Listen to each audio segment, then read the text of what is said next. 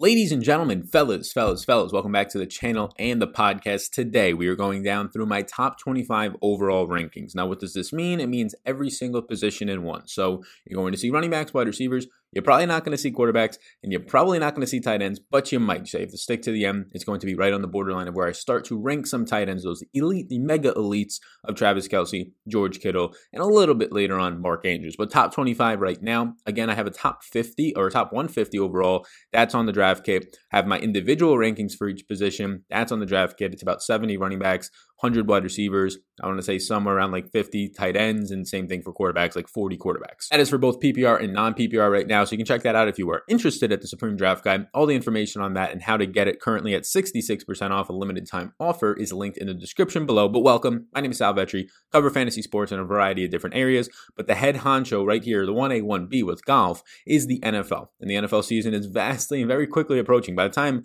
I'm recording this and scheduling it out, there should be about a month or so until the season starts. So I thought it'd be a good time to kind of settle back in, see where I'm at overall. Those top 25 rankings, depending on how many people in your league. If you're in a standard league, which is around 12 teams, it'll be about the first two rounds of the draft. If you're in a if you're just in a 10 team league, it'll be about the first two to two and a half rounds of the draft, right? Kind of gives you a good idea of where I'm ranking things earlier. What you're going to get to see and gauge from this overall is, oh damn, Sal just has no interest in, in so and so based on where he's ranking him because his ADP is going to go way higher than that. Or Sal is pretty bullish, meaning he's very bold and he's actually pretty confident in this player because he's ranking him pretty farly ahead of, or maybe only like three or four spots, but that usually means that he's going to be getting him before the consensus and before the market does. So I think these videos are pretty fun to do and look over. It kind of is, is a nice breakup and refreshing option from the videos that I think are very informative, right? All your must own uh, rookie running backs, must own just running backs in general, sleeper type plays, right? All that is very informative. And I think it helps us build a very strong draft strategy going in. But this type of stuff, analyzing rankings for value, I think is very important as well. And at any point during the video, if you have something that you want to say, if you if you're higher on somebody, if you're kind of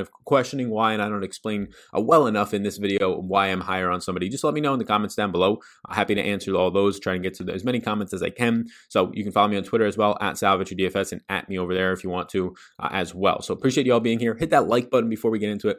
Big old subscribe button pops up on the screen. I really do appreciate all the support. We are crushing through in subscribers right now. Uh, this NFL season is definitely helping. And if you enjoy these videos at all, just take a second of your time, totally free, hitting the subscribe button and notification bell. That actually does help it reach more people. So just by doing that, it allows it to reach probably just each person 10 to 20 more people. It's what YouTube algorithm does when you subscribe within the video. So I do greatly appreciate that. But let's get into it. We'll start with the first five names on this list and we'll work down from there. And all these five guys have something in common. They're all running backs. And if you've been watching my content, you know that I value running backs pretty highly. Now, if you're playing in a different type of scoring format, these are obviously not going to uh, be the same type of rankings, right? These are PPR and non PPR for standard league scoring, right? Uh, PPR, one point per reception. You're going to be getting six points per touchdown, 0.1 yards per yards, those types of things. If you're playing in a league where wide receivers are getting two points per reception, then obviously those guys are going to be ranked higher. But this is just going to be standard based. So I'm very high and very bullish on running backs. And what these top five running backs all have in common is they're all pretty much workhorse running backs in their offense and have pass catching ability and upside, especially the first four guys that you're going to see here. So pretty standard for me, my first four, I think is similar to a lot of people. Now I know there's some people out there that want to be ranking Alvin Kamara second or third based on the fact that he dealt with a bum ankle for a month last year and it probably lingered for half the season. But we could say the exact same thing about Saquon Barkley. For me, uh, in terms of the tiers of how I have this 150, Saquon, McCaffrey, and Ezekiel Elliott are in a tier of their own. Uh, now I'm pretty tempted to put Zeke into tier two just with Alvin Kamara. Um, I'm kind of on the borderline of doing that, but what I'm pretty much trying to say there is that Saquon and Christian McCaffrey, for me heading into this year, are very similar running backs, and I don't think the gap is that far off. Now, yes, Christian McCaffrey touched the ball 403 times last year, but to expect Christian McCaffrey to touch the ball 400 plus times again this year, one, we would have to expect the Panthers defense to be bad. It probably will be, and them to be trailing in games. And they probably will be, so that helps. But two, we would have to expect him to be eh, mega durable, which he has been his whole year. But the more and more you take wear and tear on that body, like similar to Ezekiel Elliott, these guys have not been injured yet, but it is going to happen. He plays a very fragile position as a smaller running back. And yes, it's been almost maybe not a miracle that he hasn't been hurt yet. There's ways that you can prevent injury, but 403 touches is going to cause him, I would say, at some point, either this year or next year, if he takes on that type of a workload, to miss some games. It's just exactly what happens when you take that type of a beating. But yeah, what you're getting from him is just number ones in snaps, targets, goal line carries, receptions, all that stuff last year. He was obviously the best player in fantasy football up there with Lamar Jackson. And it's by no means a slight to say that I think Saquon is very close or a lot closer than people expect. Now, I still have McCaffrey one overall, but the reason Saquon is two overall is he also missed a month of the season last year with a bung ankle. That lingered for the second half of the season, probably, but he actually started to produce the exact same way that he did in his rookie year towards the end of the season when he was starting to get healthier. Now, what you're giving Saquon is a new offensive line. That should help. Fourth overall pick, got some offensive linemen as well in free agency, and all they did in the draft was just pile on three offensive linemen. We're betting a little bit here on the fact that Daniel Jones will take a step forward in his second year, hopefully not fumble as much, so the game scripts are fine. But even if he does fumble more, it should help Saquon in the receiving department. So Saquon just being healthy now, right? Uh, having about a month to a month and a half of the season lingering with an injury and just missing games last year is obviously a huge impact. So we're just taking and betting on the fact that they drafted three offensive linemen, the fact that he was still able to produce in 2019 over a thousand yards rushing and catch 52 passes while missing a month of the season, still be one of the top running backs in the NFL. And I expect that to continue. So those are my top two. And number three is just say uh, what you're going to get from Zeke. Back to back years now, if you take the two seasons, he's been number one in red zone touches. He was number one last year with 4.2 per game. Just an absolute monster. 300 carries on the ground. I mean, we talk about like Christian McCaffrey having 403 touches. That's insane. But the fact that Ezekiel Elliott has been so durable and had 355 touches last year, quietly had 54 receptions, right? A guy who popped off for receptions two years back, but last year didn't have as many, but still had 54. Anything above 50 is going to get into that elite territory, especially if you're getting good usage on the ground, which Ezekiel Elliott is. On the offensive line, they lose Travis Frederick, the center who retires, but they end up getting a very strong offensive lineman out of Wisconsin, kind of a steal, I believe, later in the draft, third or fourth round pick. And now you're going to have just this bulletproof offense that a guy who led the league in red zone touches last year is probably going to be there again. CeeDee Lamb coming out of the slot, Michael Gallup and Amari Cooper on the outsides, and I still think the hands are fine. Now, Ezekiel Elliott's body is a little bit built more up to be beaten, but there's no doubt about it that I'm not going to say that McCaffrey taking on 403 touches last year and getting all these touches and is, and is not getting hurt. Uh, there's no doubt about it that Ezekiel Elliott has been uh, running good in terms of not being ultra injured or, or, really missing any time. So that is also a concern. Now, how do you account for that? I, I don't really think that you can. I'm not going to be ranking Ezekiel Elliott seventh this year and saying, I hope he doesn't get hurt, right? It's just at least something to keep in the back of your mind when you're taking guys around this that these guys are literally taking 350 to 400 touches last year and, and really in their career for Zeke, 300 plus touch seasons, and he's just taking the beatings and it's been fine for him. Part of that is because the offensive line allows him to get a lot of yards before contact. Part of that is just the way that his body is built and he runs lower to the ground. So Ezekiel Elliott is number three for me, and Kamara will be number four. Alvin Kamara is number four, and he had a bum ankle last year, right? You have the Saquon Barkleys, the Alvin Kamara's guys who had bum ankles, and that's obviously just going to linger for your probably entire season. He was dealing with major touchdown regression until the final like month of the season where he just piled on touchdowns, right? He only had one game with touchdowns. He had two touchdowns in that game. I think it was week three of last year. And then he went until the final like three weeks of the season without scoring any touchdowns. And I think he scored like four in three weeks. So he kind of got back to where he needed to last year in that department, scoring six overall touchdowns. Funny thing about Alvin Kamara is, fun fact, three straight seasons with 81 receptions for him. He had 97 targets last year, three straight with 81 receptions. So if you factor in that he doesn't miss a couple of those games, he's probably pushing upwards of 90 to 92 receptions last year. He's running behind a good offensive lineman that, although they kind of cut one of their offensive linemen, they drafted another one in the NFL draft early on. So you're getting a good running back here with versatility who should be pushing upwards of 110 targets in this offense or close to it. At least over 100 is what my projections right now say, about 105 for about 87 receptions. And that's just only part of the puzzle. He saw his highest snap percentage last year with no Mark Ingram. Latavius Murray did come in and kind of play the Mark Ingram role, but to a lesser extent. When Alvin Kamara was healthy, Latavius Murray was only touching the ball about six and a half times per game. Now, obviously, when Kamara missed those games, Murray was touching it like 30 times in those two games. But when Mark Ingram was there, Mark Ingram was seeing 10 to 12 to sometimes 15 touches in a game. So you saw Kamara's overall touches go up in games when he was healthy compared to when he was with Mark Ingram in the past and also his snap percentage. So you're getting closer to this workhorse back in Alvin Kamara. And I mean, if you look at it last year, factoring in receptions, he had 252 touches while missing two games. You factor that out across a 16 game season, he's going to be getting you closer to around a 275 touch season. And that's very good for how elusive he is and especially how dominant he is in the passing game. And just how consistent he has been in the passing game, you factor in the offensive line, Drew Brees, this offense in general, how it flows through Michael Thomas and Kamara. That's why I have him ranked fourth ahead of the next couple of guys we're going to talk about, one of them being Joe Mixon. So these top four guys are sort of the mega elites in running back. If you have a top four pick, I feel pretty strongly about getting McCaffrey, Barkley, Ezekiel Elliott, or Alvin Kamara. I'd feel fine about any of those guys. And you could debate that you want Kamara third and Zeke fourth, and that's fine for me. I just I like the overall offense of Dallas, and I can see Ezekiel Elliott, which he has not yet really had, pop off for a ma- massive season of like 20 touchdowns, right? And it's, I mean, it's hard to do that in general. He had 14 last year, but the amount of red zone touches he's going to get, like his 14 touchdowns, I don't know if regression is due on those, right? It's 14 total touchdowns.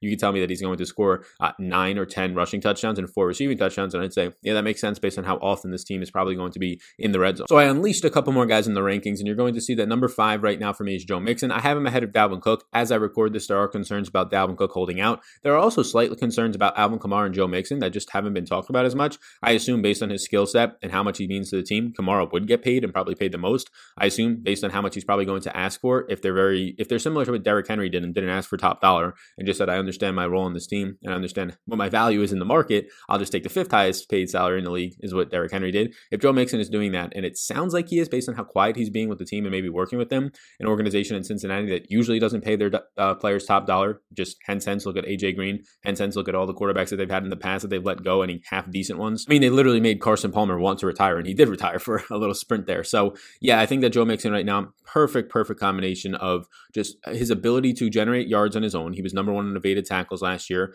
and also the ability to actually pick up receptions. Now Giovani Bernard's behind him, Trayveon Williams, but these guys are just most for the most part unproven. Rodney Anderson, Trayveon Williams, unproven guys behind him. And Giovani Bernard has been one of the worst yards created backs in the league and least efficient running backs in the league. This is not the Giovani Bernard from his rookie year when he was actually looking decent out there. No, this Giovani Bernard is hashtag not good, but Joe Mixon is out there looking very good. I mean, Joe Mixon, you're looking at last year what he was able to do. He was able to produce a 300 touch season, and I like that out of Joe Mixon. And he was able to be number one in evaded tackles and be productive, especially down the stretch in a season where he was running behind the second worst offensive line. Now, the issue, they're going to get Jonah Williams back on the offensive line, big piece for them, but the issue is this offensive line still sucks. Uh, the positive would be that they don't trail as much in games because the defense slightly improves, but also that Joe Burrow is there. We'll see with no offseason if that's going to help. Joe Burrow, Tee Higgins, some rookies coming into this offense, AJ Green coming back. If the offense overall is going to be better, it means that Joe Mixon, somebody who is already able to produce unevaded, uh, tackles and his own yards created, and really that's all he's done since coming into the league. Now maybe you throw in a little bit more touchdowns than he's seen in the past in red zone opportunities,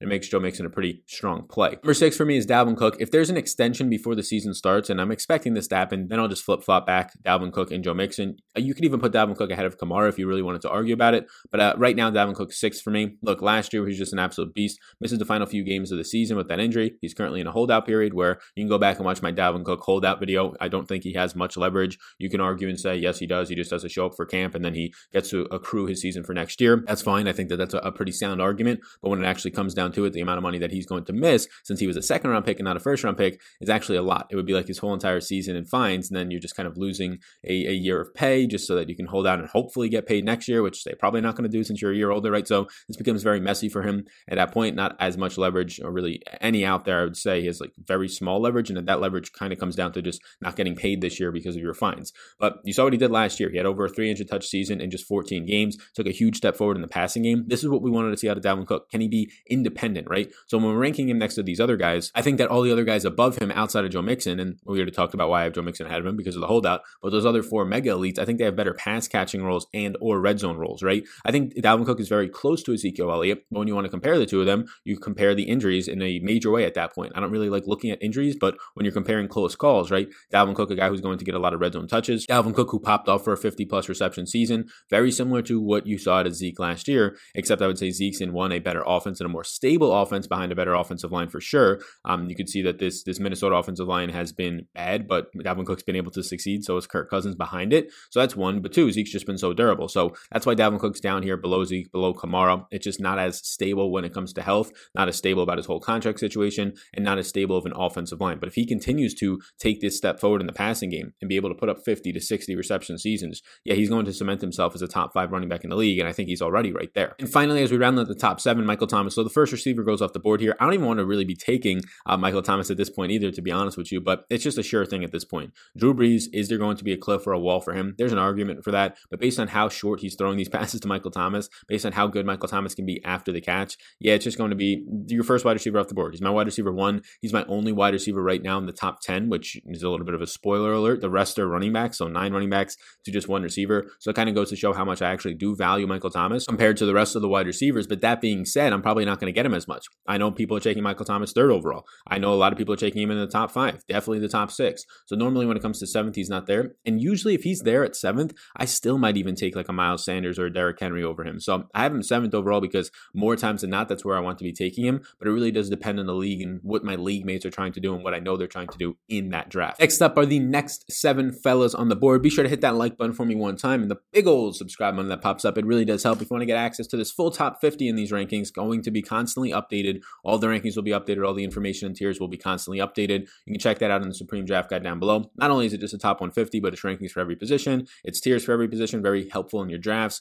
Uh, it's going to be key stats, key player profiles, all this type of stuff, databases. So check it all out if you are indeed interested. Down below, limited time offer, 66% off. Now, what you get is eighth overall is going to be another running back. So is ninth, so is 10th. So three running backs in a row here. Look, Derrick Henry for me is a guy that I can't really figure out. I'm not trying to draft him. I have very little Derrick Henry. Uh, look, it's it's the fact that yes, he led the league in attempts last year, two more than Zeke with 303 on the ground. He led the league in rushing yards last year with 1539. But he lost Jack Conklin, a pretty big piece of that offensive line, and they did replace it with a first round pick. But you had a guy who scored 18 touchdowns last year, only on a 5.6% rate. So it's not like he's due to regress based off of efficiency. He just had so much volume. But I want to bank on this year that overall this Tennessee defense outperformed itself last year. I think they're naturally just going to regress this year. I want to bank on the fact that in general, if they're going to regress, teams figure out Derrick Henry a little bit and they force Ryan Tannehill to beat them. So I'm personally betting on AJ Brown, on Ryan Tannehill, on Jonnu Smith in the passing game of this offense because they've done this for two years in a row now. Derrick Henry has kept up an efficiency standpoint of being in yards created standpoint in the top two,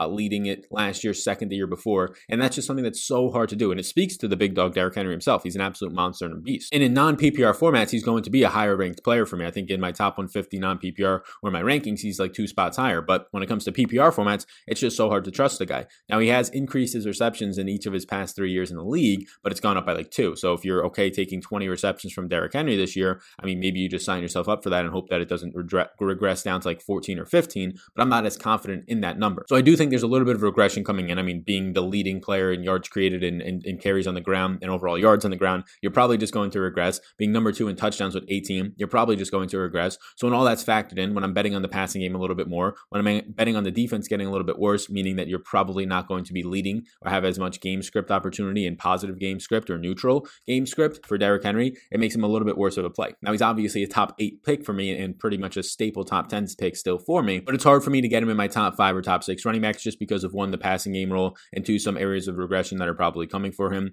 And I'm betting on that passing game more. Now, this might be a spot for debate Nick Chubb versus Miles Sanders, and maybe something that I want to get in your opinion. Nick Chubb, a stable horse, which obviously has Kareem Hunt behind him, but a new offensive coordinator in Stefanski there, maybe some two tight end sets coming in, an improved offensive line for sure, getting Jedrick Wills in the draft, getting Jack Conklin from Derrick Henry, who we just talked about. So that's all set up to be very nice. You had this guy have 298 carries last year, was just five off of being the leading rusher, third behind Zeke and Derrick Henry. He did catch 36 passes, but a lot of it started to go downhill last year when you ended up seeing Kareem Hunt step in in the receiving department and overall fantasy points per game for the second half of the season. Nick Chubb ranked as the 25th overall back because of Kareem Hunt coming in and taking his receptions and taking some of his rushes away and also just a little bit of the touchdowns. And then you have Miles Sanders in here, who's maybe the hype beast of them all, right? He's the Aaron Jones of last year, although Aaron Jones never really hyped up this much to being like a top 10 pick and going like sixth overall. I have Sanders as 10th overall, top 10 pick. And I think there is a debate for Miles Sanders versus Nick Chubb. Look, I have Nick Chubb slightly ahead right now. It's mainly because of the fact that I think that Nick Chubb can still see 300 touches on the ground alone in this offense.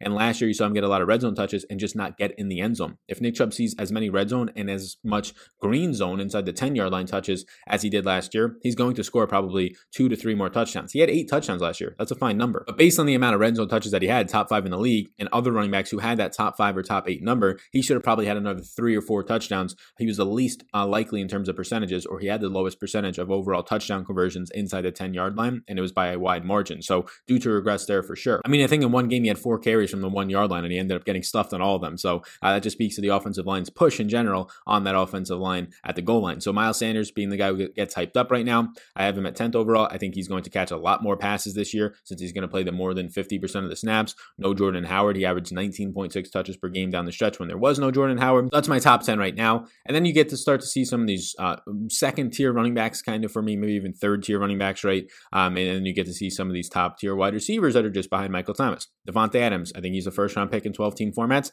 but I think he's a late first round pick. Julio Jones, 11th and 12th. So I have Adams ahead of Julio because I think Adams' target share is going to be insane. Adams, when he has played in the last three years of games, is number one ahead of DeAndre Hopkins in red zone targets and red zone touchdowns. I think that only goes up this year. And Allen Lazard is their wide receiver two, and Devin Funchess as the wide receiver three, who's basically a tight end in, in his past years. So I do think that the man who led the league in red zone percentage last year in Davante Adams is going to continue to. The man who has two 997 yard seasons and injured seasons, only one 1,000 yard season, but two 997 yard seasons, and has been getting left off of a lot of these top five and top 10 wide receiver lists. Just absolute blasphemy to channel inner Stephen A. Smith there. He's my wide receiver two. Julio Jones, wide receiver three, going to be approaching maybe his final year of not peakness. I think he's already past his peak in his prime, but his final year of very productive years of being able to be like a 1,300, 1,400 yard receiver, like he was last year, just finishing six yards short of 1,400 yards, being number two in targets, team through the most in the league, right up there with uh, the Buccaneers. I think tied exactly for most attempts per game. So this is a situation where, yeah, I, I do like these two guys. It's just I'm probably getting a running back before them, and then they probably go before my second round pick. 13th and 14th is another two running backs that are kind of interesting for me to debate. I can kind of debate between all these guys, right? Like, who do I want? I kind of feel good about the guys in my top 10 at running back, but then who do I want when I come back around for my second pick? Let's say I'm picking 10th and I get Miles Sanders. Now I'm picking 13th. Do I want Josh Jacobs? Do I want Kenyan Drake? Do I want Austin Ekeler from trying to go back to back running backs here, it's a little bit difficult. As of right now, I have it ranked Josh Jacobs ahead of Kenyan Drake and Austin Ekeler, mainly because of the pedigree that you saw in his first year. I just think that he's a borderline shoe in now to see, at least on the ground alone, if he plays 16 games, a, a 300 touch season. In 13 games last year, playing injured for the final two or three, he saw 242 carries on the ground, and he did catch 20 passes. So he's on pace to catch around 25 passes. Not terrible for a guy who has no pass catching upside, but when you factor in if he would have played three more games last year, he's definitely probably approaching that 300 plus touch season as a rookie. And I think that we can bank on that based on previous seasons of rookie running backs coming in and getting heavy workloads, being a consistent rusher, being the number one rookie rusher last year, top eight in the NFL in yards created and evaded tackles. I don't think they're just going to go away from him, right? I know that there's talk Jalen Richard signed a deal. That is a concern. They got Lynn Bowden in the draft. That is a concern. But I still think that this man on the ground can see 300 touches alone. And if he catches 25 to 35 balls in the air, it's going to be a good season for Josh Jacobs. Whereas there are some question marks with guys like Kenyan Drake and Austin Ekeler. I mean, uh, Kenyan Drake, you can see 14th overall. There's some concerns there because, look, he's done it for what? Six weeks last year, and he only had like two or three big weeks where he actually popped off, and he actually wasn't as efficient as a receiver as people expect him to. The reason that we like Kenyan Drake is there is upside for 350 touches, right? There is upside that Kenyan Drake catches 70 or 80 balls and has 250 to 260 touches on the ground. Like that's upside is there. The Alvin Kamara type role in this offense is there for Kenyan Drake. The issue is we've seen guys like Alvin Kamara do it for three years now. We've seen Kenyan Drake not do it at all, although he was in Miami under Adam Gase. Maybe that factors in, but we saw him do it for a month of the season last year and really just like I said, two or three sporadic weeks where he really popped off. And he looked very good in those weeks, but there is a little bit of a concern. So that's the only reason why Kenyan Drake goes a little bit below Josh Jacobs. I think there's more stability in Josh Jacobs' role. I think there's at least overall a little bit more goal line opportunities as well. But Drake can make up for that pretty easily with the reception. So that's why he's going to be where he is right now. They're kind of neck and neck. Then you get two more wide receivers. My wide receiver four overall and Tyreek Hill. I just feel, fixed the uh, overall uh, positional rankings. If you're watching the video, it was a little bit messed up. And then Kenny Golladay at 16th overall, my wide receiver five. I like both of these guys. Matthew Stafford for the first eight weeks last year. I think Dan or- Orlovsky just tweeted this. Um, you ended up seeing him being the number one quarterback in the league last year through the first eight weeks. Number one, he was the number one player. who's number two fantasy scorer, only behind Lamar Jackson. But overall quarterback play, was number one in the league. And Kenny Golladay was benefiting, but he didn't take a huge dip down when he had to play with guys like David Blough and Jeff Driskel. Right, Jeff Driskel's best attribute was actually being able to run the ball for like 12 yards on a play. Right, so when you're talking about Kenny Golladay still being able to finish where he did, a top six, top seven wide receiver last year, even having half of a season with terrible quarterback play, it just speaks to how good of a guy this is with jump ball percentage, with getting separation. Overall, having a 1,200 yard season and 11 touchdowns, 116 targets, eight games with those terrible quarterbacks. Yeah, this is a guy who I think is going to take another step forward and kind of cement himself as a top five fantasy wide receiver. That's where I currently have him at as my wide receiver five. So you can see the run of running backs now starts to begin here. It starts out with Todd Gurley, Leonard Fournette, uh, Austin Ekeler, Todd Gurley, Leonard Fournette. Ekeler, my RB 12.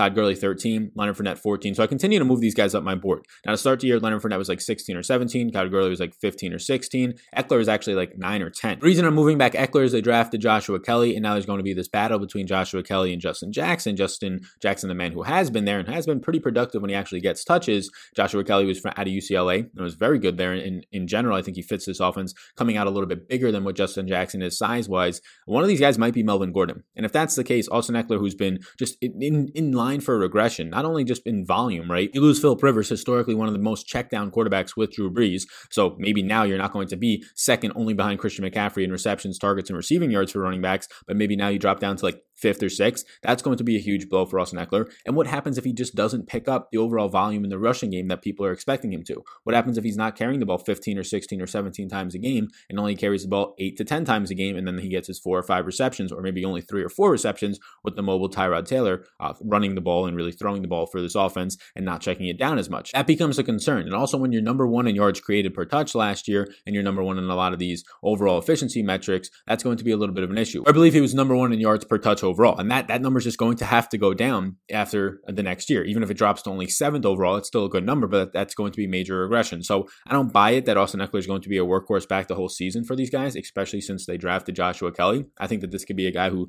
sees his 14 touches per game, but not his 18 to 20. 12 to 14 touches per game out of Austin Ekeler is still very good if you're efficient, but it's hard to at least bank on that over guys below him and even right above him who might be seeing 18 to 22 touches per game. And that's where Todd Gurley and Leonard Fournette, who come in after him, start to creep up. Like they've already been creeping up my rankings, my overall rankings, and I want to continue to creep them up. I don't know if I'll get them over Ekeler, but this is a situation where I get it. These guys are older. They're 26 years old, although that's kind of the tipping point, right? 28 is kind of now you're getting dusty. 26 is like, okay, this is like probably your final really good productive year, based unless you just get a ton of touchdowns in the NFL for fantasy purposes. Todd Gurley has nobody behind him in his backfield, literally nobody behind him. He's still 26, and the injury concerns that everybody wants to yell about, they didn't they did not come out last year. He was sixth overall in snap percentage. He played behind the dead last ranked offensive line last year, so played behind a terrible offensive line, so that probably impacted his overall numbers. Did not get as many touches in the receiving game for whatever reason that is, and he played the sixth most snaps amongst any running back in the league. He was healthy. He played all 16 games. He obviously spiked for touchdowns because the Rams give their running backs touchdowns or, or opportunities in the red zone. We only had 31 receptions last year. If that number comes up in this pass heavy offense of Atlanta, that's going to be in the red zone a lot. Yeah, Todd Gurley is no doubt in my mind if he plays 16 games, going to see 300 plus touches on a one year contract. It's just a little bit confusing to me that people keep still pointing to this knee injury, this arthritis the knee, which it sounds very scary and it should be, but it didn't show up at all last year. Like in 16 games, it didn't show up. He still got his touches. Leonard Fournette, I get it, contract year. They didn't pick up his fifth year extension. He's not going to be with this team anymore. Okay, so why should I be worried about that for this specific year? Who's behind him? Ryquell Armstead, who barely got any touches last year, and they bring in Chris Thompson. I'm supposed to be scared of Chris Thompson. Laviska Shenault, I hear, is now going to be a running back all of a sudden for the people who want to make cases against Leonard Fournette. Sure, Laviska Shenault might see one or two carries a game as a wildcat type of a player or whatever they're going to do. How is that going to impact in a dramatic way Leonard Fournette? So Leonard Fournette second in the league last year in routes run, uh, overall snaps. Like this is not going to be a guy who I think just falls off the face of the earth. I don't know if he catches as many balls as he did last year, but he's surely not going to see this insanely dramatic hit to his overall receptions and routes run. He literally went to a deserted island last year to train to improve his overall physique and his overall endurance and ability and speed. And number two, to improve his pass catching game role. So the guy goes to a deserted island to improve his pass catching game role to be more versatile. And then he comes out and does exactly that, running 483 routes only behind Christian McCaffrey and seeing 100 targets. So even if the targets drop to 75, this is a guy who only scored three touchdowns last year on 265 carries. That is surely going to change. So he's a top 20 overall play for me, my RB14. So the rest of my ranks are on the board right now. It goes from 20 to 25. Allen Robinson, a guy who I'm very high on, my wide receiver six, a guy who was fantastic last year, especially to start the season off, a 30% red zone target share, and probably at least an improved quarterback play as long as Nick Foles takes over there. Contested catch artist, never had a good quarterback from college with Christian Hackenberg to the NFL with Blake Bortles and Mitch Trubisky.